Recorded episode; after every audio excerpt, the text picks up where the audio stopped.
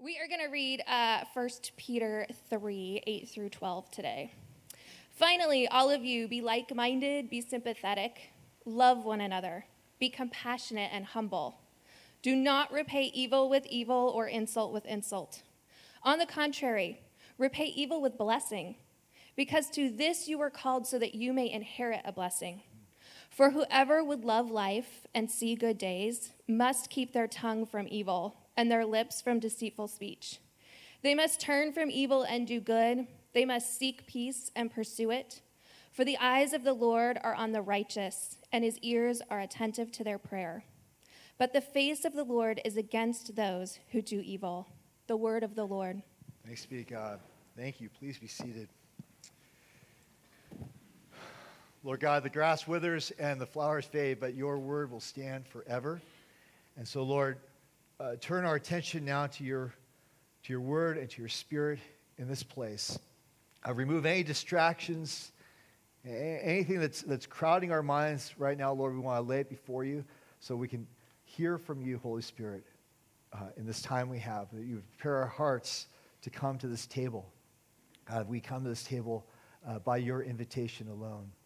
So, God, prepare us for, for what you have in store for us this morning and the life to come. In Jesus' name. Amen. Amen.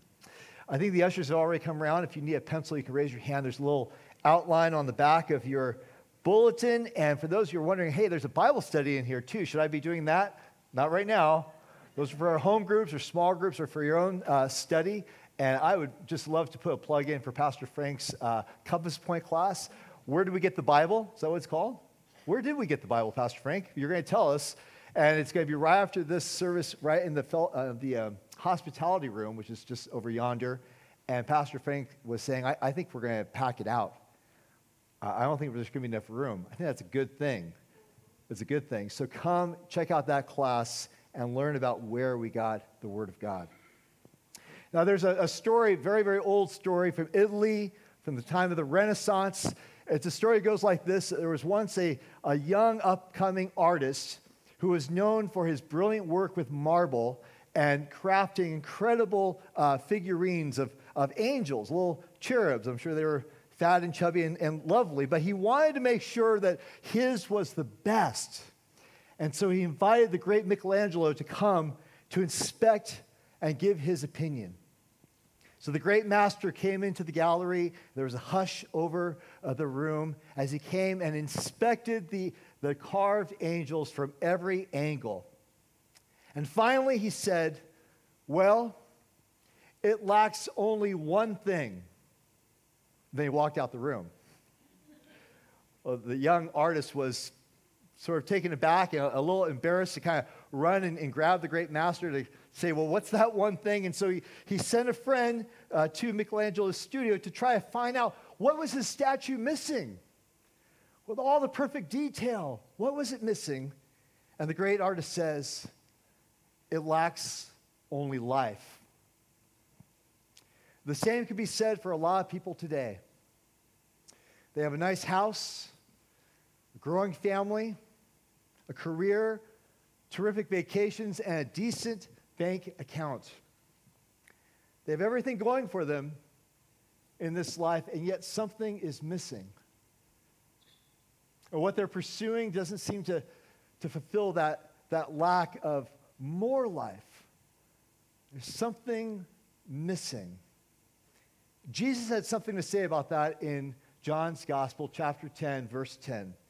He tells us what life ought to look like, what, ought, what life ought to be all about. John 10 10, he says, The thief, that is the devil, comes only to steal, kill, and destroy, but I have come that you may have life and have it to the full. Maybe your King James says, have it abundantly. He's contrasting what, what's offered in the world. And we say that today because we're postmodern. We don't want to talk about spiritual things. We don't want to talk about angels and, and demons too. But he's talking about the devil, who's very real, who's very real.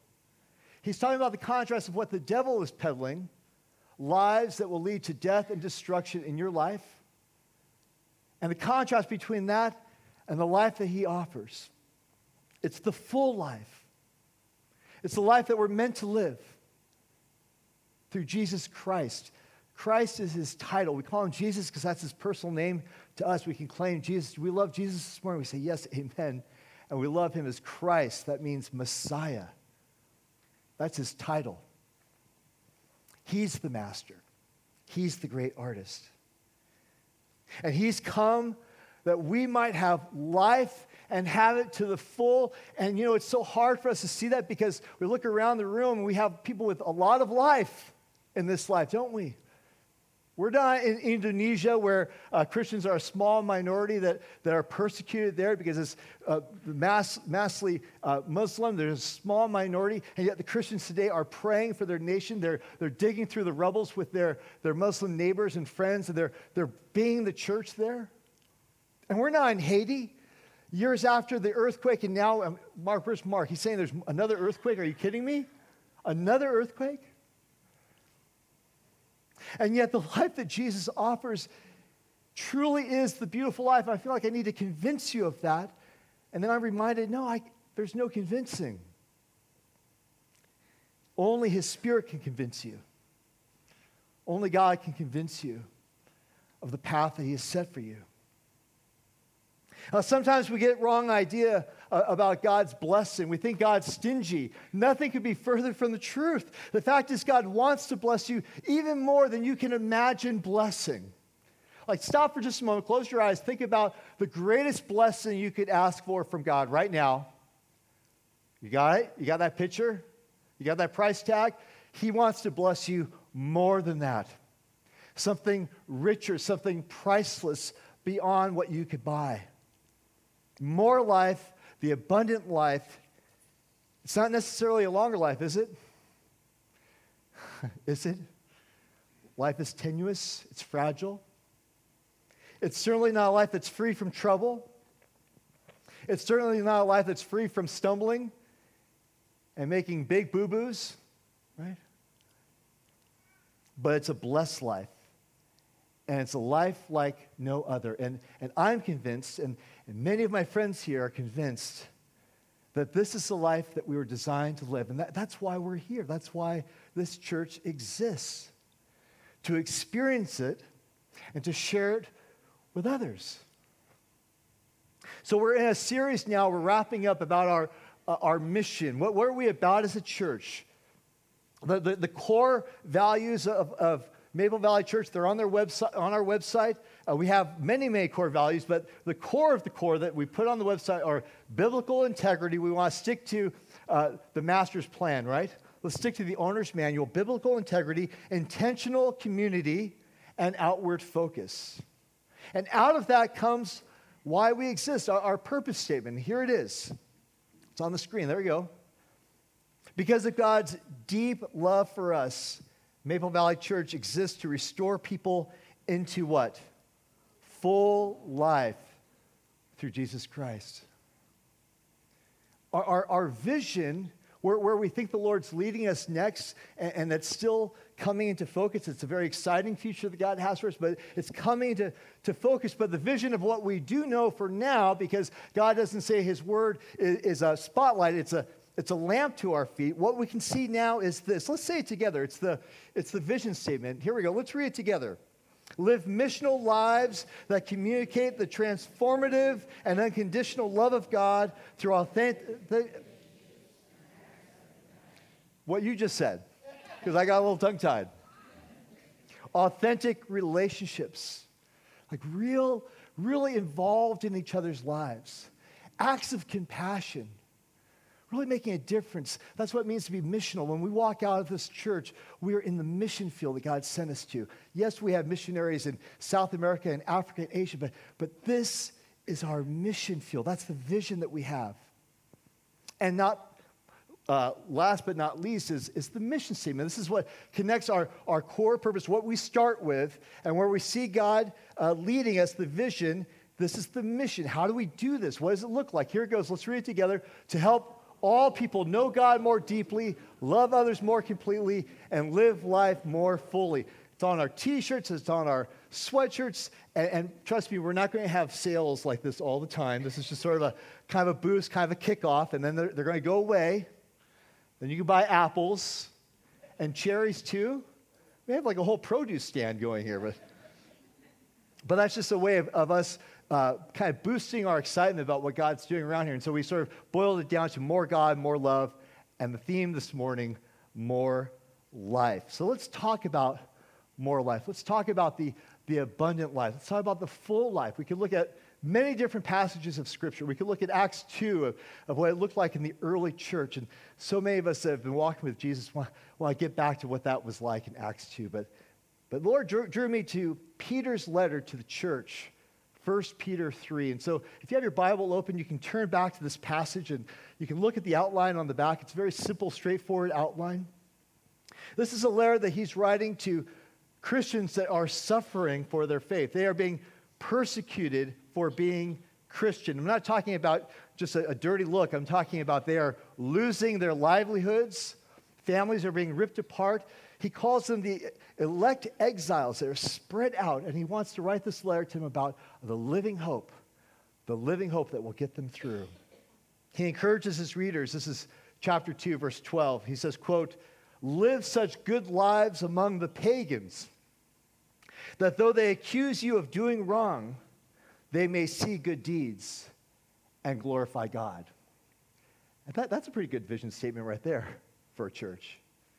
They see your good deeds and glorify God. And so in today's passage, uh, late into the letter, he's, talk, he's talked about submitting ourselves to authority, submitting ourselves to one another. And now he gives seven traits or seven virtues or seven characteristics of what a Christian community ought to look like. If we're living more life, the abundant life, these characteristics should be a part of it. And, and then he speaks about how we're supposed to respond to, to evil, like real evil in, in the world. And then he talks about our future blessings. So let's look at verse 8 again. How do we live in Christian community? I'm just going to run it right down the list and, and touch on them briefly. I'll just quote it again. Finally, all of you, he says, be like minded, be sympathetic, love one another, be compassionate and humble. He says these attributes are the essentials. These are the, the non negotiables of what it means to be a Christian community. I asked a dear friend of mine uh, just yesterday, his, his family's going to be visiting uh, tomorrow to surprise us. Do you ever have someone who wants to surprise you, but they're not sure if you're going to be there? So he called ahead so it's not a surprise, but now I have to pretend it's a surprise. Oh, we're filming this version, right? Okay, sorry, Steve. I, yeah, I gave away your secret. I was supposed to say that I knew they were coming, but I'll feign excitement when they come. Like, oh, you're here. I said, Steve, this is our, our my former uh, worship director at my last church, Steve Kim. He's now in Redding, California. I said, Steve, what, what is it? What is it? Boil, if you boil it down, what is Christian community all about? He says, learning to die together in order to receive life together. That's pretty good, pretty wise. To live life to the full, more life, number one, we're called to be like minded. To be like minded. Not same minded, mind you, right? We're not, to, we're not going to agree on everything. It's not sameness, but it's, it's oneness. We're to agree on the essentials of the gospel. We're to, to live in harmony, even in the diversity that we have here. I'm looking around. There's, this is a diverse community. Maybe not as much as I experienced back in, uh, on the East Coast in some respects, but this is a diverse community, people with different life experiences, different outlooks, different uh, points in, their, in your career, education. We've got people with their GED and PhDs. We've got the whole range. He says here if you want to live differently, than the world, be like minded. Regardless of your differences, be united. Romans 15:5 says this, "May God who gives patience and encouragement help you, he's speaking to the church, help you live in complete harmony with each other, as is fitting for the followers of Christ Jesus, living in harmony with one another." So be like-minded. Number 2, be sympathetic. What's that mean? What's it mean to be sympathetic? You feel for each other. We feel for each other. Romans uh, 12, 15 puts it this way We rejoice with those who rejoice, and we mourn with those who mourn. Uh, th- this last week, uh, leaders from all of the churches in the valley gathered together at New Community Church. we we've all have been rocked by the tragedy of, of students who've taken their lives by suicide. And we want, we want a clear response. How are we going to respond if, if this happens again, when it happens again? How can we, as a church of Jesus Christ with a capital C, come together? One, one of the things that we realized is we had to be humble that, that we need some extra training to know how to speak into those circumstances. And I called the high school uh, the, the Monday morning after this news broke, and, and, and I, I offered to come and, and offer some emergency counseling, and they said, No, we've, we've got it. We've got it. There's a, there's a suspicion between the church and the school, vice versa. We want to be sympathetic to one another, and we want to be prepared to, to go the distance to help in Christian community. Third, he says, be loving. Be loving. Express love to one another like family. Speak to one another like brothers and sisters. Do you, do you refer to one another as a brother or sister in Christ? Do, do we talk that way? Do we, is that kind of unfamiliar language to say, hey, brother, how's it going? Hey, sister, do we do that? I'm looking and they're not. Uh, all right, how, let's check our necks. How are we doing? Yes? No? No? you know, we're responsible for one another. You know, right here on this stage, we've, we just recently have baptized a, a number of individuals, uh, adults, who say, I want to be part of this family. We are responsible for these people who are baptized here. We're responsible for the children that are dedicated or baptized in this church. We're part of the same family. Francis Chan told a story just recently. He was at Facebook talking to, to a, a big crowd. You imagine Facebook, how many Christians are working at Facebook Pray for those brothers and sisters that are at Facebook making a difference We pray. And he talked about speaking with a member of his, of his new community in, in San Francisco who had once been in a gang. He said, When I got baptized in the church, I thought it would be like joining a new gang. Like when you join a gang, you get jumped into a gang, you get beat up or whatever uh, rituals happen. But once you do that, you are blood. They will literally die for you or kill for you or worse. And he wasn't asking for that, but he said, you know, now, he said, Pastor, I go to church and people come and then they just go and they, they come once a week and then they go again. And he said, I felt more like I was in a family in the gang life than I am in the Christian church. There's something wrong there. We're to be loving. Fourth, be what? Let me hear it. All right. Compassionate. All right. Let's wake up, church. Notice what Peter is doing here. He's, he's, drawing these virtues from the life and ministry of Jesus. Jesus was the most compassionate human being, fully God, fully man, who ever walked the earth. Matthew 9 36, it says that when Jesus saw the crowds, he had compassion for them because they were harassed and helpless like sheep without a shepherd. He says we should emulate that very virtue that we saw in Jesus' own life, that, that Peter witnessed the compassion of Jesus. He says that should be operative in our life as a church. And the fifth virtue in this verse 8, uh, and I think perhaps the most important, be humble. Be humble. Christian humility, humility means placing our full dependence upon God. I believe Humility is the highest virtue, and it's the root of all the virtues. Why? Because what's the opposite? Pride. And what's pride? It's the root of all sin. So if the root of all sin is pride, and that's the way the devil goes, be, be proud. Have your way. Your opinion matters. Your truth matters most, which we hear all the time now. And then there's another way the way of humility, the way downward. And that's what he's calling us to. That if we're to be a healthy Christian community, we're to be humble. We're, we're to be quick to say, uh, but by the grace of God go I. That nobody is better than anybody else here in this church. That we're all in this together, that we're depending on the Lord together. So, so what do we want to see more and more around here as a church?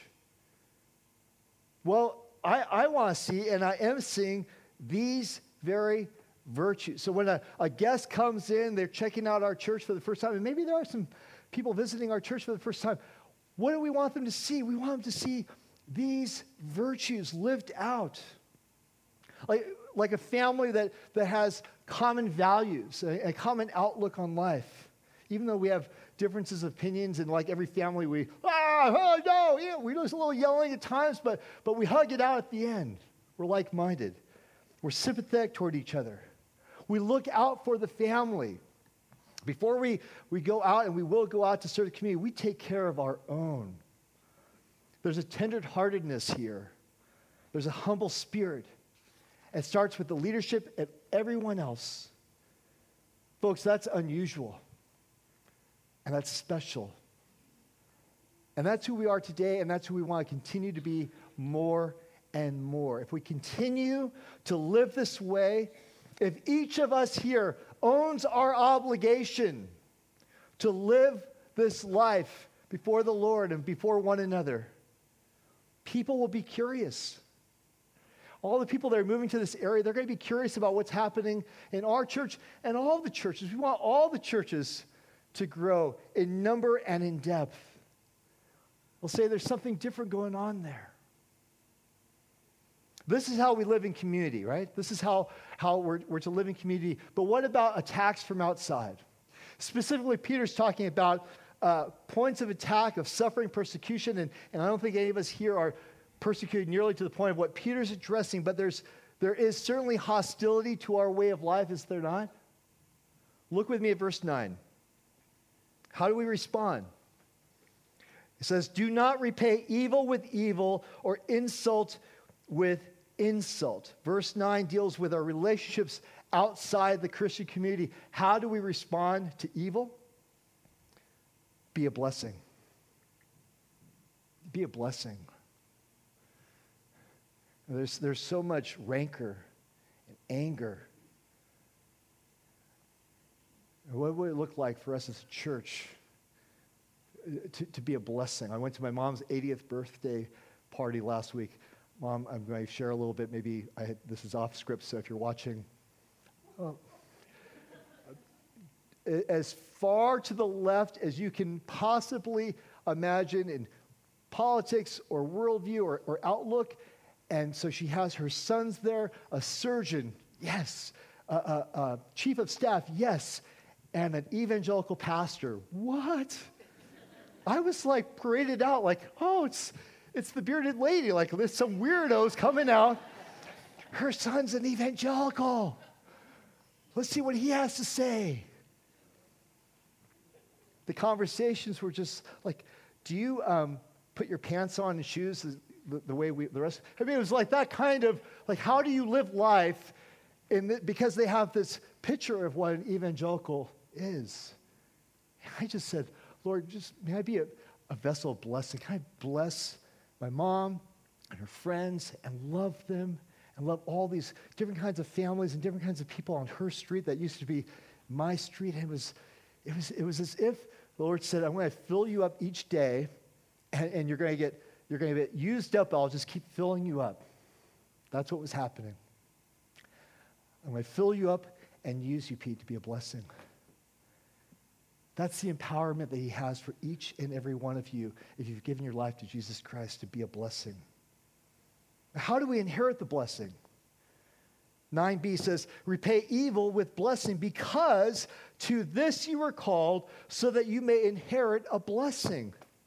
When we, when we bless others, we receive a blessing from God. So we're blessed to be a blessing, and then we bless and receive the blessing. Okay, I have to, I'll have to workshop that one. We talked about this last week. An inheritance, by its very nature, an inheritance is not earned. We're not earning blessings from God, it's a gift from God. Yet our inheritance of eternal life and new life now is a gift that keeps on giving through us. That as God's adopted sons and daughters, we're to bless those who attack us. And then we experience more life. I'm experiencing it by, by sharing that with you. I pray that, that sharing that little story is not false humility, just I want to give God the glory of what was happening there and conversations that might come out of that. That when we, when we bless our, our ungodly employer, can I get an amen? I love it freak, like, freak you out a little bit. When we bless our unjust teacher, when we have all the students here, they will all say, as a chorus, Amen. When you bless a difficult spouse, When you bless that, that friend on Facebook who's just pouring out just hate, and you just, I just want to offline talk to you, bless you, understand where you're coming from. When we bless whoever is in authority, that's the seventh virtue. What is it? Be righteous. We're to be righteous. Peter includes here to kind of back up what he's saying, a quote from Psalm 34, uh, verses 12 to 16. He, he, just, he just goes there, and it's incredible because it prefigures Christ, it points to Christ, but that's for, for another sermon. He, he quotes these words, and I'll just read it to us. We've got time. Whoever would love life and see good days must keep their tongue from evil and their lips from deceitful speech. Speak the truth with capital T be honest. That they must turn from evil and do good. They must seek peace and, and pursue it. For the eyes of the Lord are on the righteous, and his ears are attentive to their prayers, but the face of the Lord is against those who do evil. The scene uh, in, in, David's life is when, when he's already been tapped to be the new king, but he's, he's not the king yet, and he's under tremendous pressure. The one who, who fills that role, King Saul, is after him. He wants to destroy him. And so he's hiding out from King Saul. Even though he had opportunities to take Saul out, he doesn't. What does he do? In this scary situation, David humbles himself before God. And he trusts God's timing. And he trusts God's sovereign will. And he vows to, to watch what he says and, and to walk the path of righteousness because he knows if I do this, I will receive the blessing. I will give glory to God. That's the path of righteousness. He submits to the Lord. Suffering for what's right brings a believer in Jesus into communion with our suffering Savior. Suffering for doing what's right, what's countercultural, brings us in communion. It draws us closer to our Savior